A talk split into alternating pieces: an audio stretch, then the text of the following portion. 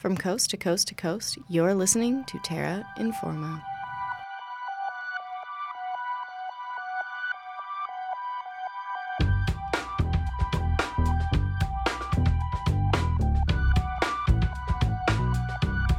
Welcome back to Terra Informa. I'm Charlotte Thompson. I'm Ben Penner. And I'm Amanda Rooney. We'll be your hosts for the next half hour of environmental news from across Canada and around the world. This week, we're bringing you an exclusive piece with nonprofit ecologist Dr. Kevin Timoney about industrial oil spills in Alberta and how the Alberta Energy Regulator is misinterpreting data about those spills. But before we get to that, stay tuned for some environmental headlines.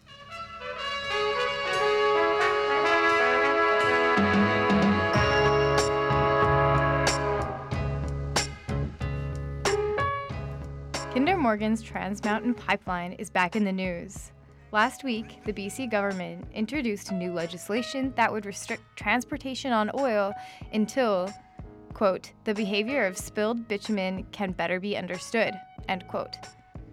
George Heyman, Minister of Environment and Climate Change Strategy, said that a scientific advisory panel would advise the government about how heavy oil can be safely transported and, if a spill occurs, how it can be cleaned up. The Canadian Energy Pipeline Association responded by saying that, quote, extensive research has already been conducted, end quote, in these areas. Alberta Premier Rachel Notley also butted heads against the BC government, saying that the move is only, quote, political game playing, end quote. Approved last year by the federal government, Trans Mountain adds a second pipeline along an existing line to bring more Albertan oil to the BC coast for export. The cities of Burnaby and Vancouver, and six First Nations, all of whose land the added pipeline would cross, launched a lawsuit against the federal government last October. In Edmonton last week, the Parkland Institute released a report about the carbon liabilities of oil sands producers in Alberta. Although large facilities must report their annual emissions, they do not have to publicly disclose their forecast emissions for all their assets.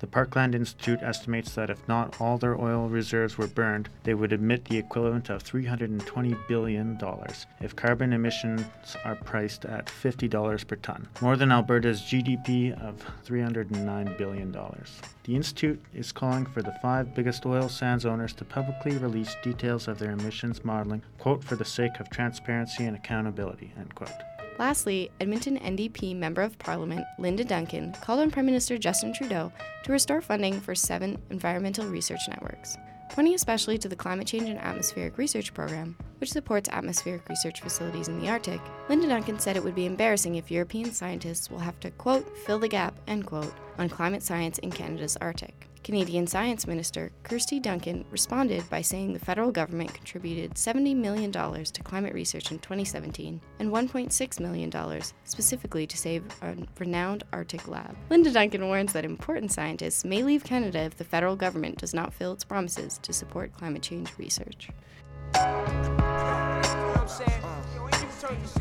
In January, Dylan Hall went to an event hosted by the Alberta Wilderness Association. There, Dr. Kevin Timoney, a nonprofit ecologist, spoke about his recent report on industrial oil spills in Alberta and some disturbing behavior from the Alberta Energy Regulator. Dylan also had a chance to speak to Dr. Timoney afterwards. Here's the most interesting parts of Dr. Timoney's talk and of Dylan's interview with this ecologist afterwards.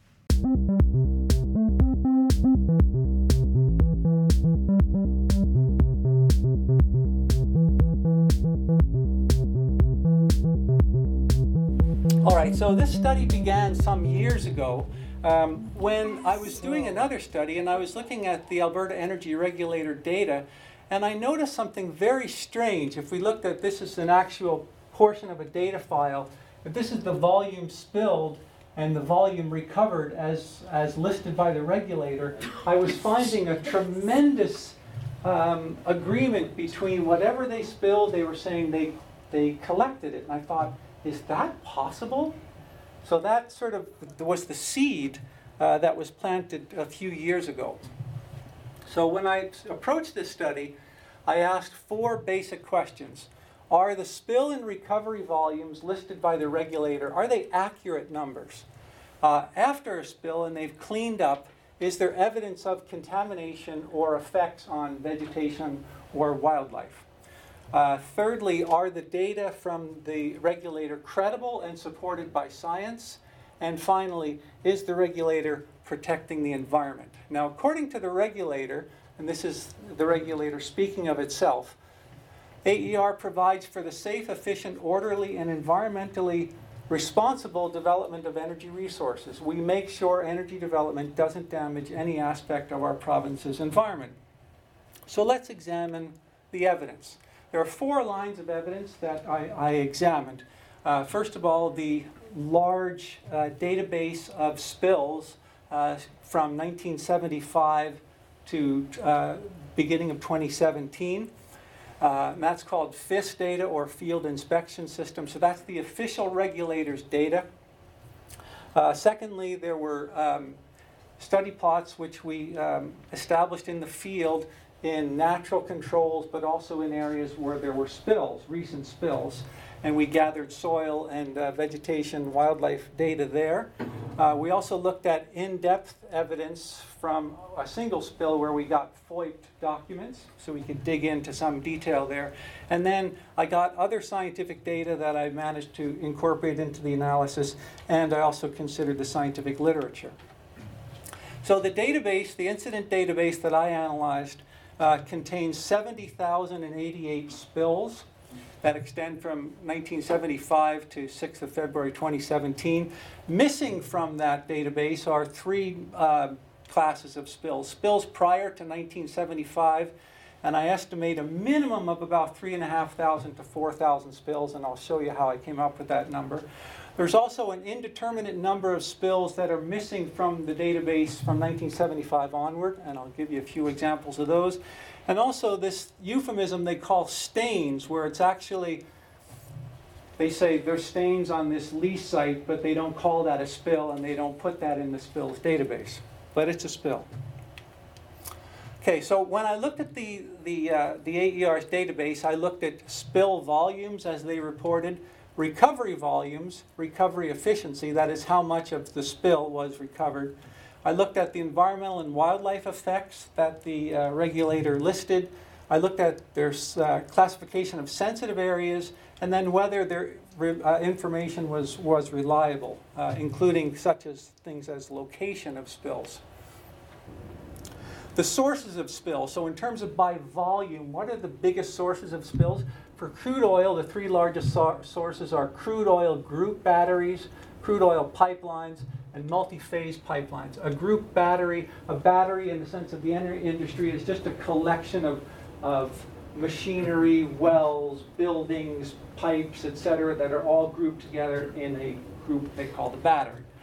Um, multi-phase pipelines, multi-phase simply means that these are pipelines that carry gas and water and oil, and it's just many different mixes that go down these pipelines. Uh, the primary sources of saline water spills are water pipelines, crude oil group batteries, and oil wells in terms of volume.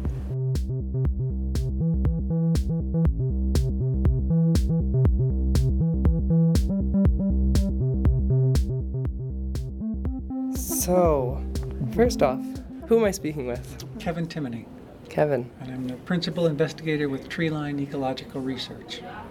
Thank you so much for your talk today, Kevin. Mm-hmm. Um, so, you yourself, how long have you been working at this, and what was the process of research for you between field and paper, I suppose?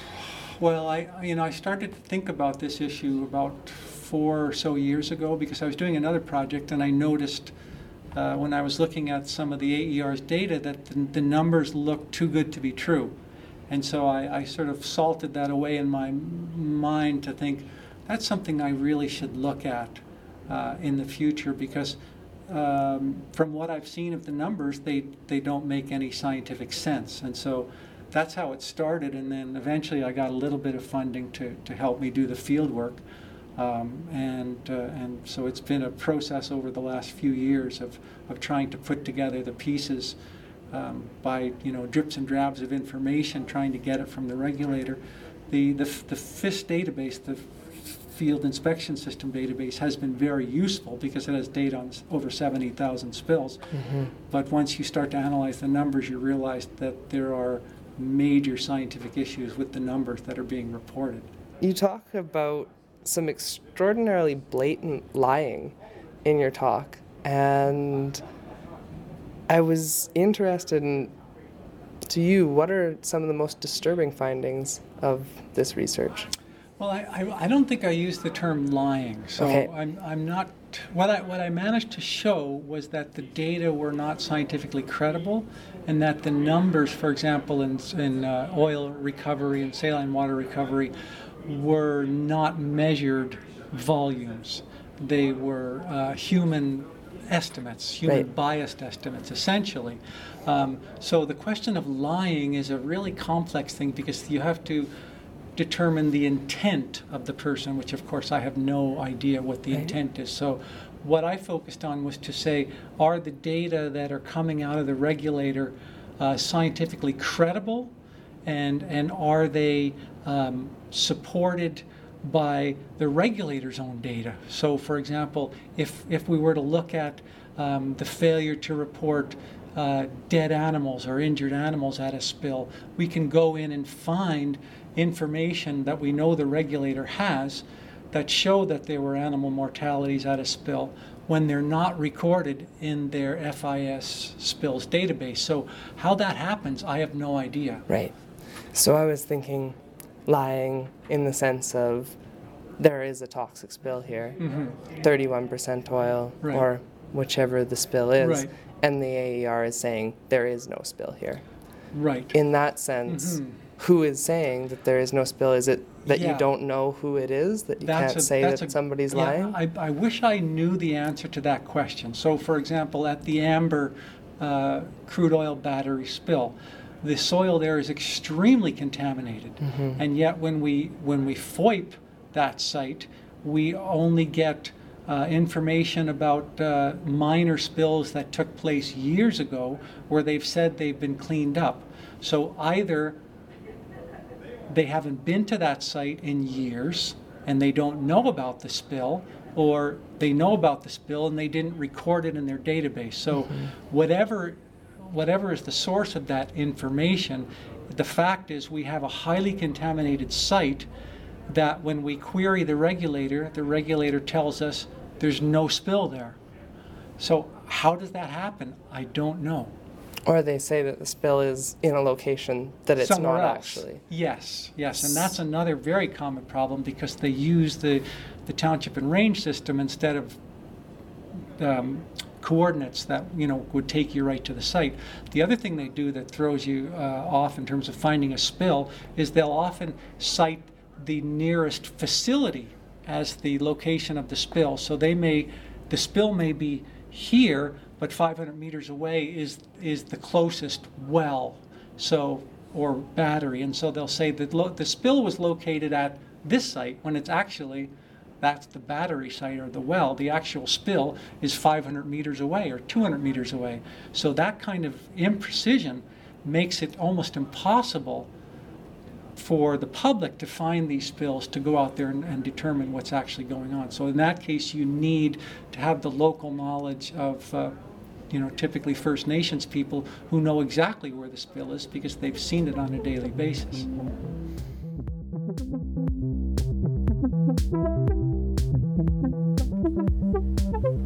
Okay, what about perfect recovery? If you look at the Alberta data, you'll find that overall, for crude oil spills, more than half the spills, in fact, 54% of the time, for these 30,000 spills, they're saying we got it all. We cleaned it up perfectly. Uh, for saline water, the overall median recovery is 84%. So they're saying at least half the time they're getting 84% of the saline water, and 39% of the time they're saying we cleaned up all the saline water. So quite often they're saying they have perfect spill recovery. Is that uh, possible? Well, if we look at other uh, jurisdictions, for example, in North Dakota, uh, industry reports only 3.4% of the time do they get perfect recovery. In Alberta, it's 54%. So we have uh, 16 more times likely to say that we've perfectly collected our, our spilled crude oil. Okay, so switching gears now, we're talking about AER uh, uh, data on spill effects on wildlife habitat, uh, wildlife and habitat. Now, correcting for all their missing data, the AER data tell us that in only 1.2% of crude oil spills uh, is the habitat affected, and in only 0.1% of the crude oil spills is there an animal injured or killed. Uh, the numbers for saline water are even lower, 0.9% and 0.02% of the time uh, they're finding animals killed. So I, I compared those numbers to the scientific data, and these rates are simply not credible. For example, in Oklahoma, industry reported average damage rates are 30 to 50 times higher than they are in Alberta. And industry reported rates are, are lower than scientific uh, rates. So it's, it's, a, it's a very large difference between the scientific reality and what we see in the Alberta regulators' data. So I asked the question, how can there be so few animal deaths in, these, in the AER spill data? First of all, it's possible that no animals were killed or injured in a spill. Uh, secondly, maybe a study wasn't conducted, so they didn't find any dead animals because they didn't go and look. The study may have been conducted, but it might have been flawed, and that's very commonly the case. Or they may have found animal deaths, but failed to uh, re- uh, record them in their database. There's overwhelming evidence, direct evidence, that habitat has been damaged, animals have been killed. If you look in the AER's data, almost invariably they'll say no, no effect on wildlife, no animals killed. And I'll show you some examples of that. Here's a good example uh, Plains Midstream Rainbow Spill 2011. The internal report found 109 animals dead were found by industry during the cleanup, and these are the, some of the types of animals they found. And yet, if you look at the database, it's zero. So they're not only, yes? Sorry, just, that's the AER internal report that's, This is an internal report filed with the regulator from the company. so is that malicious, or is that, Sorry? is that malicious in terms of presenting numbers like that and then saying nothing died, or? Well, see, I, I, I can't um, attach any sort of intent to this because I don't know how it happens. I just know that we have the data that say we found uh, 109 animals, and then I look in the database and it's not there. So I don't know how that comes about.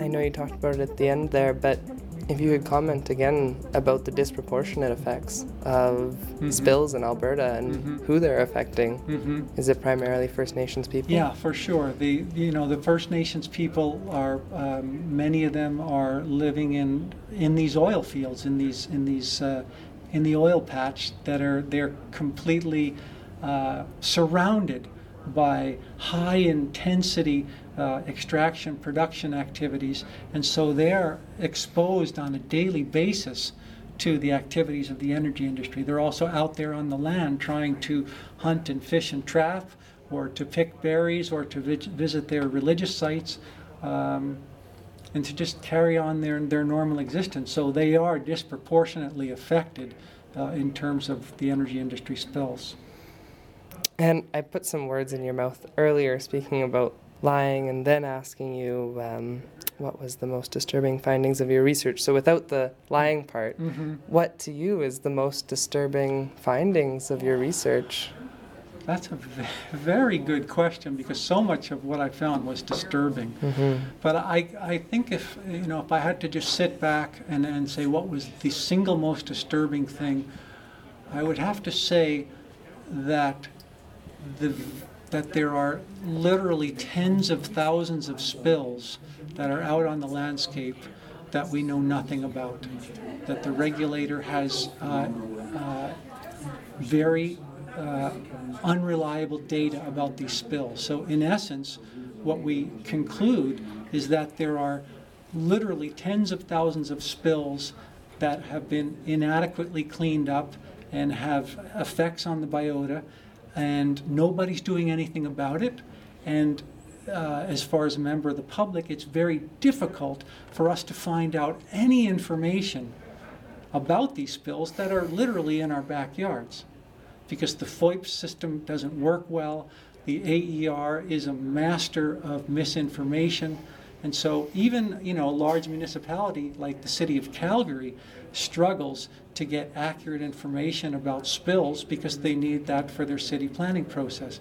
So the fact that there's so many spills, that they're widely distributed, and we get so little scientifically credible, accurate information about that, it makes me realize that nobody really has a handle on how serious this issue is. So those maps that you had up there that were showing spills across Alberta, those were quite the gut punch for me. Those were huge Mm-hmm. to see Mm-hmm. the spread. Yeah. Was that AER reported spills? Yes.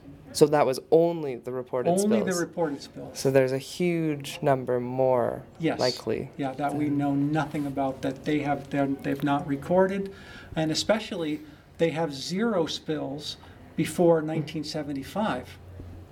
Um, And, and we know from, from the, the history books, when we read about the, the initial um, exploitation of oil and gas in the province, that the, there was really no environmental uh, regulations, no oversight for decades, and the technology was not there. So there were tremendous numbers of serious spills all over the place when the industry was getting started, and we know exactly zero about them.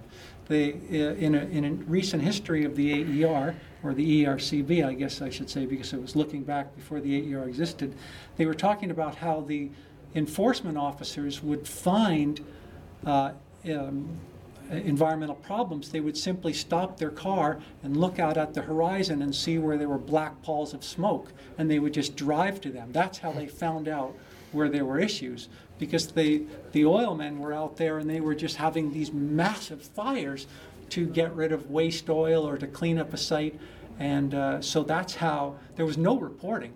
They were just, it was just sort of, okay, there's a big pall of smoke over there, let's go see what the problem is. So think about that. Spread that out, out across the province and realize that there was virtually no oversight.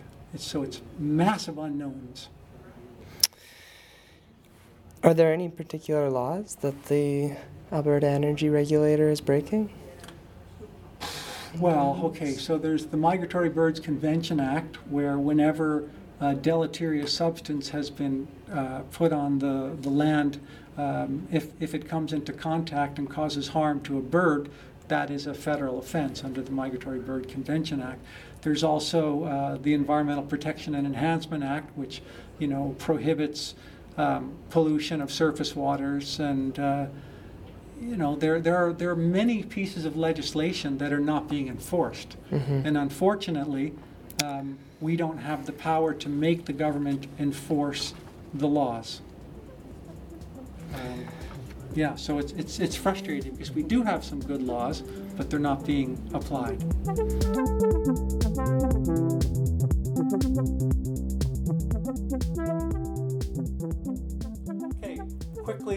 Summing up here the questions and answers. Are spill and recovery volumes reported by the AER accurate and reliable? No. After cleanup, is there evidence of contamination and effects on the biota? Yes. Are the AER data credible and supported by science? No. Is the AER protecting the environment? No. Can it, it cannot be reformed and it must be replaced.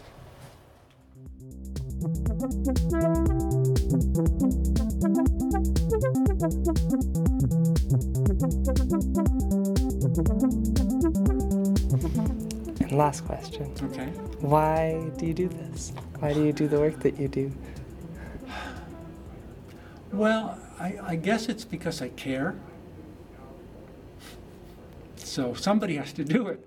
And, and um, you know, if, if there are data out there that help us to understand what's happening to the world, uh, it's the scientist's responsibility to analyze those data and report to the public because uh, information is the fuel for democracy. Thank you for doing what you do. You're welcome. Is there anything else you'd like to share? Any last words? Uh, no, I, I, guess one thought would be that um, a lot of us are getting old and we need the younger generation to get involved because uh, there's a tremendous amount that needs to be done, and young people have a lot of energy and passion, and we're, you, we need them to get involved. Thank you so much, Kevin. You're welcome. Hope that is useful for you. I think that's wonderful.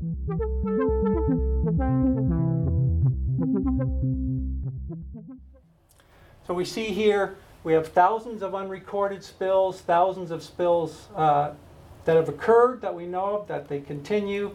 They're widely distributed across the province. Wherever we look, we can find effects on the biota and on the soils. So we have pervasive impacts, but missing information and misinformation. We have the failure of the AER to protect the environment, and that means for all of us a persistent danger to our society and to our ecosystems. That's it. Thank you.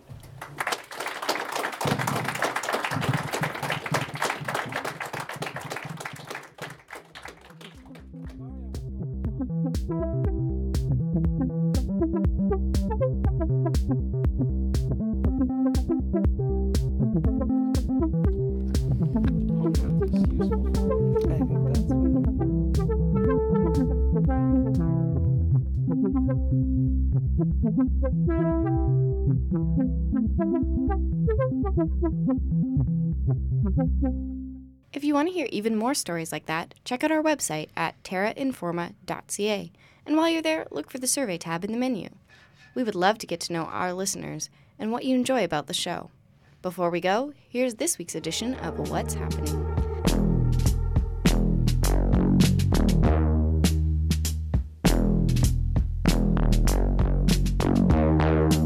Next week, on Wednesday, February 7th, the Alberta Climate Dialogue is hosting an event at the Edmonton Tower with the City of Edmonton and the Athabasca University Press. The event is called Challenging Public Involvement Learning from the Citizens Panel on Edmonton's Energy and Climate Challenges. And it will start at 6:45 p.m. No tickets are required.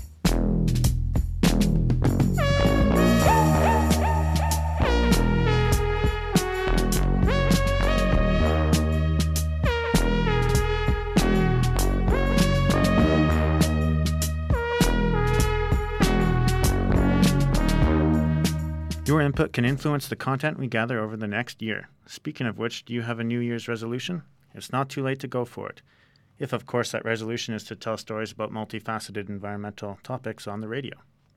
If you didn't answer yes, or you don't believe in New Year's resolutions and just want to try something new and exciting, you might still want to consider joining our team.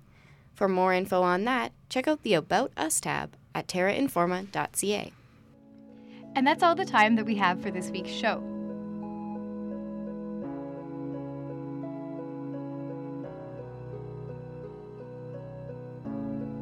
Terra Informa is a production of CJSR 88.5 FM in Edmonton on Treaty 6 territory.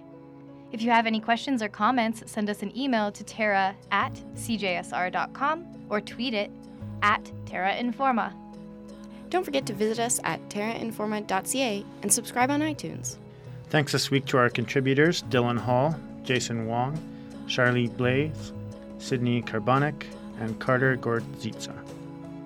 We've been your hosts, Amanda Rooney, Ben Penner, And Charlotte Thompson. Catch you next week.